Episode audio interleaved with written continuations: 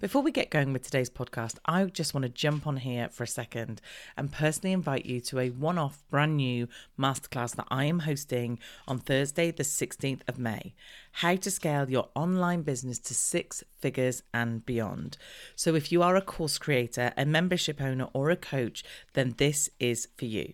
I'm sharing with you my most effective strategies to become the go to person in your industry and grow your online business. I will cover how to build your audience, how to craft an irresistible offer, and how to master your launch strategy so that you will know the most effective way to grow your e- audience and build your email list fast, know how to craft an offer that your audience will love, and create a launch that fits with you and enables you to sell with ease. And why should you come and listen to me? Well, I started doing this almost 10 years ago. And the very first client I worked with back in 2016, I helped him launch his very first membership. He had a done for you product and a one to one product, and we created a membership. In his first launch, he got 130 members, bringing him in about 60,000 in income every year. Now, he has built a suite of online products that is bringing him in way over six figures every single year. This is going to be an awesome masterclass. You're going to get so much good stuff to take away with you to be able to use in your business. So, to grab your free place, go to teresaheathwareing.com forward slash masterclass, and I will see you there. You are listening to the Social Media Marketing Made Simple podcast, episode 26. Welcome to the Social Media Marketing Made Simple podcast, uncovering the secrets of effortless social media marketing for your business. And here is your host, Teresa Heath Wareing. Hello and welcome to episode 26 of the podcast. So good to have you back with me again. Wherever you are in the world, I hope you are having a great day and continue to have a brilliant and successful week. So, this week I have recorded the first of my podcast interviews because up until now, as I've talked about before, I have done all of them on my own, and that was purposeful. I went to an event, Traffic and Conversion, in San Diego back in February, and I met John Lee Dumas, who is a podcasting king. And he suggested that before I interview anybody, I get really good at doing podcasts on my own. And I have lots of practice of doing the podcast on my own. So that's exactly what I've done. And then it's given me the time and I guess position in order to go and get some really good guests. So I've recorded my first one this week and I loved it. I found the experience completely different, obviously, to how I record it on my own. Because normally, like now, I am sat in my office. It's quite early in the morning again. As I always say, I do these in the morning because then the house is quiet. And obviously, I talk to myself for about 45 minutes, then I edit it down, and then there's the podcast. Whereas actually, it was so lovely to have someone to bounce off, someone to talk to, and also someone who is phenomenal at what they do and they can give you their advice and their suggestions on how to do it really well. So I am super excited to share with you who I've got coming up. In the next couple of weeks, I've got another two interviews coming up, and I'm actually going to start these interviews with four or maybe five back to back.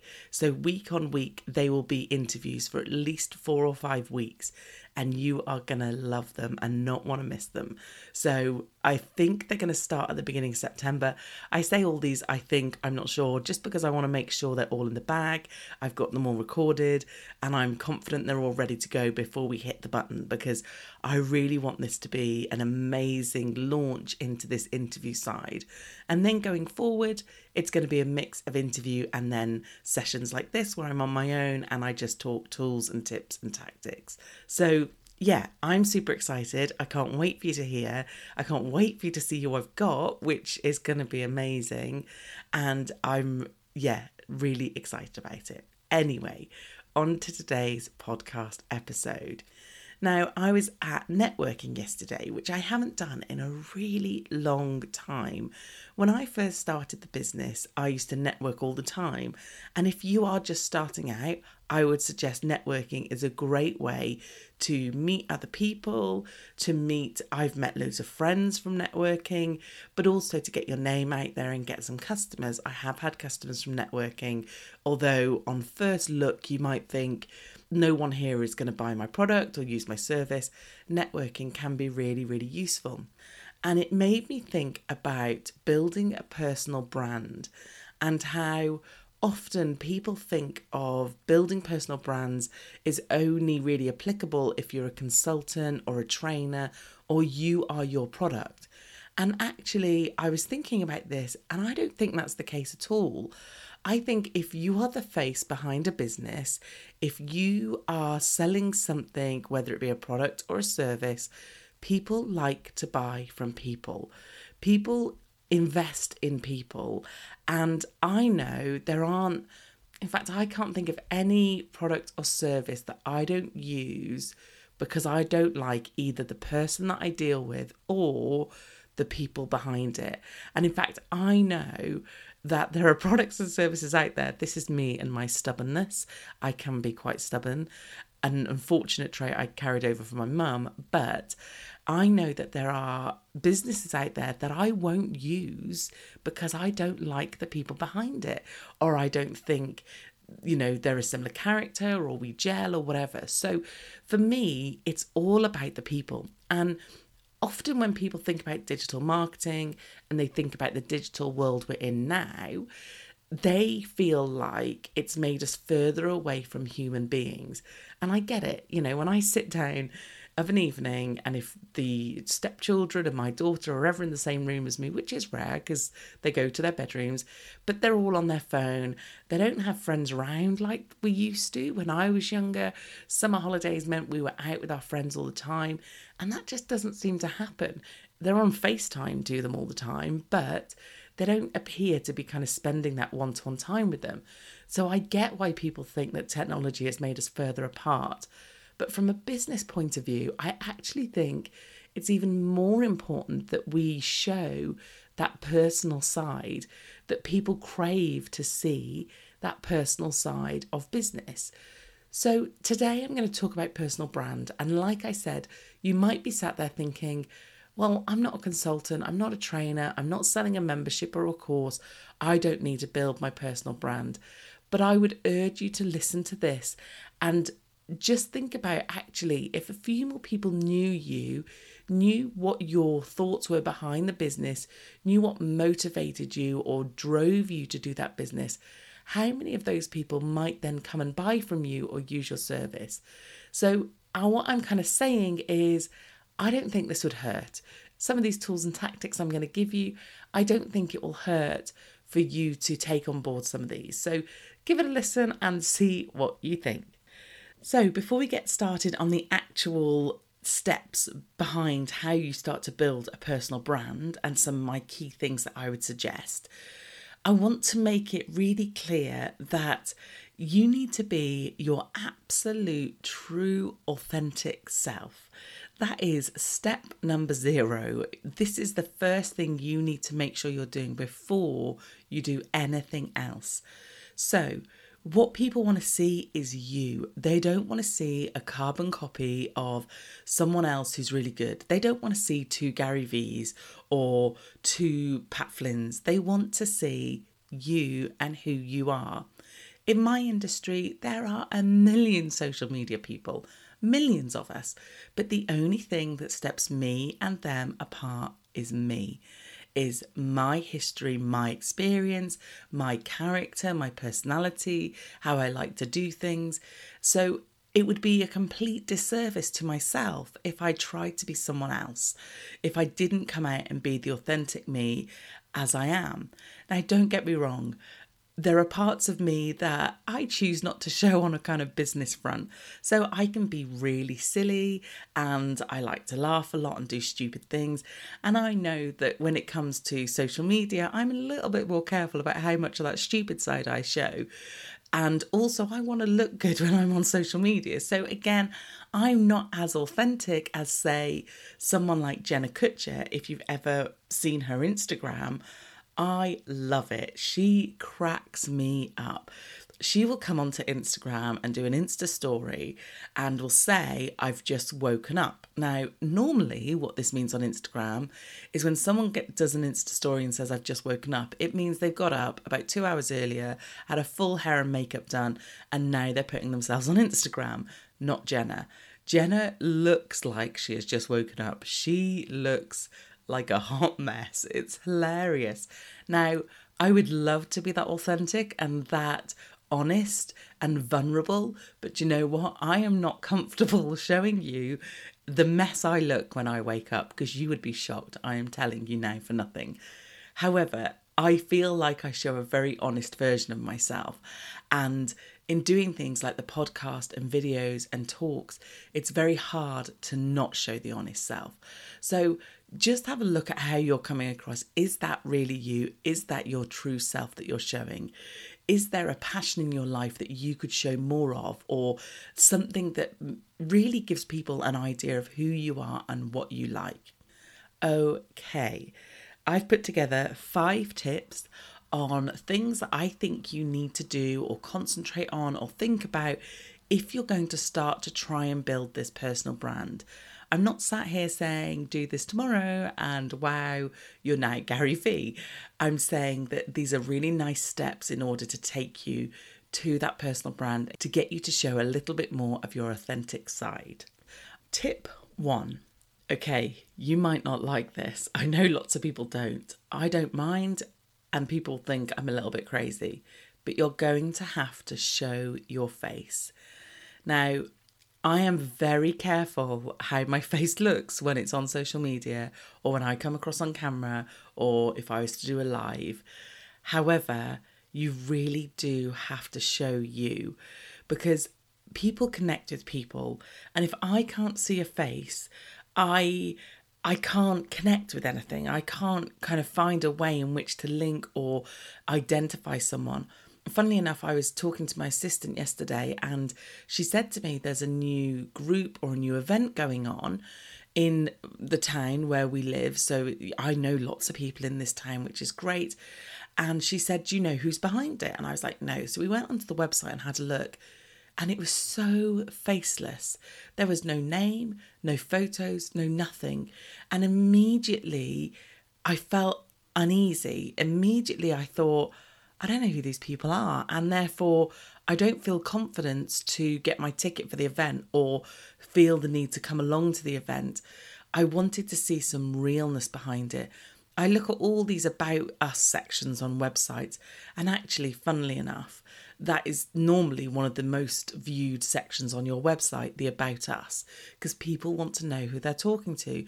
And again, I looked at one the other day and it just said, We are this and we are that no face, no name, no nothing. And I think, well, funnily enough, at this networking group yesterday, when there was a talk, it was a photographer, and she said that when you put your face on your website, you're showing people that I believe in what I do. I am passionate about what I do because of the fact that I'm willing to put my own face on my website to say, this is me and this is my business and I am proud. So, make sure you've got your face on your site, on your social media, that people can start to identify who you are, what you look like. Now, as I've said, I am very careful about what goes up of me. I really don't like the candid pulling a stupid face shots, I have to say. Although there are a few out there that I couldn't control, but I don't like them. So I actually have photo shoots done. I think I might have talked about this before one, I have an amazing photographer over in San Diego who, whenever I go to California, whether I'm in San Diego or the last one was in Laguna Beach, he will come and visit me and take photos of me. Now, this seems like such an egotistical thing to happen. And it is a little bit, and I do feel a bit like that. I hear you. However, I don't want to look stupid. I want those photos to look good when people see me in my face. And also, I want them to look real. And I know Tim over in the States, when I have those done, he can make me look real because he makes me laugh and he makes me do silly things that I wouldn't do. And the photos come out great and I'm super happy with them. So I have photos done. I also have photographers that I use over here, obviously. But I would suggest that if you aren't keen on having your face on your website or your social media, that you go and get someone professionally to take some photos. I promise you the investment will be worth it. On to tip number two. Now, I kind of mentioned it in the intro about showing your real self. So, once you've decided that you are showing the authentic you or you are being honest to who you are, think about how you're going to show other people that. Because, you know, when people meet me, they talk about stuff that actually either I've done personally or somewhere I've been. And it tends to be the stuff that they've seen on Insta stories. If you don't follow me on Instagram, please come and follow me because that's where I am most active. Every day, I probably do an Insta story or two or three, depending on what I'm doing that day. And that's when you will get me talking to camera. That's when you'll get me showing you what I'm doing at the weekend with my daughter. And I am more than happy to show you that side of my life. And I think when you're growing a personal brand or you're trying to get your name out there a bit more, then you need to show an element of that. Now, it's entirely up to you how much you show. That is purely your decision. I am happy to show a bit of my home life. I'm happy to show my dog and my husband and my daughter. My stepchildren are teenagers. I don't think they want to be on my Insta story, but I'm more than happy to show those parts of my life.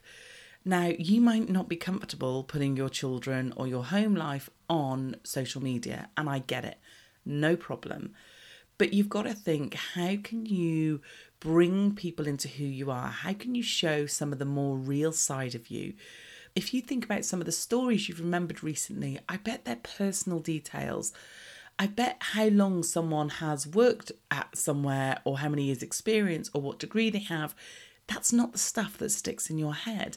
The stuff that sticks in your head is the personal details. It's do they have a dog? As you know, I'm a huge fan of Amy Porterfield. I follow her, I watch her stuff, I consume her content, and I know her husband's called Hobie. She has a dog called Scout. She has a stepson called Cade. And you know what? That enables me to relate to Amy. When I met her again uh, for the third time, I think it was, we went and had coffee in San Diego in June. And one of the things that we talked about for quite a long time was the fact that we both have stepsons at similar ages and what it's like to be a stepmom. It's tough, by the way, in case you were wondering. Really tough at times, but there we go. So that was the thing that we talked about, and that was how we built our connection. So if you can show a bit of your personal life or feel comfortable to show a little bit of that, then great. It might be you have a hobby and you want to show a bit of that. It might be that you like cooking and you want to show what you're having for dinner. It might seem inane, it might seem a bit stupid, but I promise you that's the stuff that people are going to remember. On to tip number three, and you're going to get sick of me saying this because I say it all the time. In fact, I did an entire podcast to it a couple of weeks ago. You need to create consistent content. How am I going to know that you are someone I need to follow or engage with about a certain subject if you never tell me you know about it? I know it's irritating. I know it's hard work. Believe me, it is Friday on the week before the podcast comes out. So my podcast comes out on a Monday and I am recording it at 10 to 9 now on a Friday morning. That is not ideal, I'm telling you, because this week it's been a super busy week and I'm up against it, but I've committed to doing it every week and therefore I've got to get on and do it. So I know it's tough. I know it's hard to create consistent content. I know it takes work. And in the early days, no one is going to pay attention. And you are going to think, why am I doing this? I am sending out to the world and getting tumbleweed back. But those people need to understand that you are going to show up week on, week off, and they want to see that that's going to happen before they commit to loving what you do and consuming what you do. So decide what your content is going to be and make sure that you are creating that consistent content. As I mentioned in episode 22, I did a whole podcast about the importance of creating consistent content. And in that podcast, I talk you through the kind of a bit of pros and cons to each of the different types of content that you can put out, whether it's video, YouTube, podcast, blog. So go and have a listen to that one if you haven't already. That might give you some ideas of the types of content you might want to put out. Okay, so you're putting out that consistent content. The next thing you're going to do, tip number four, is find your platform and work hard at it.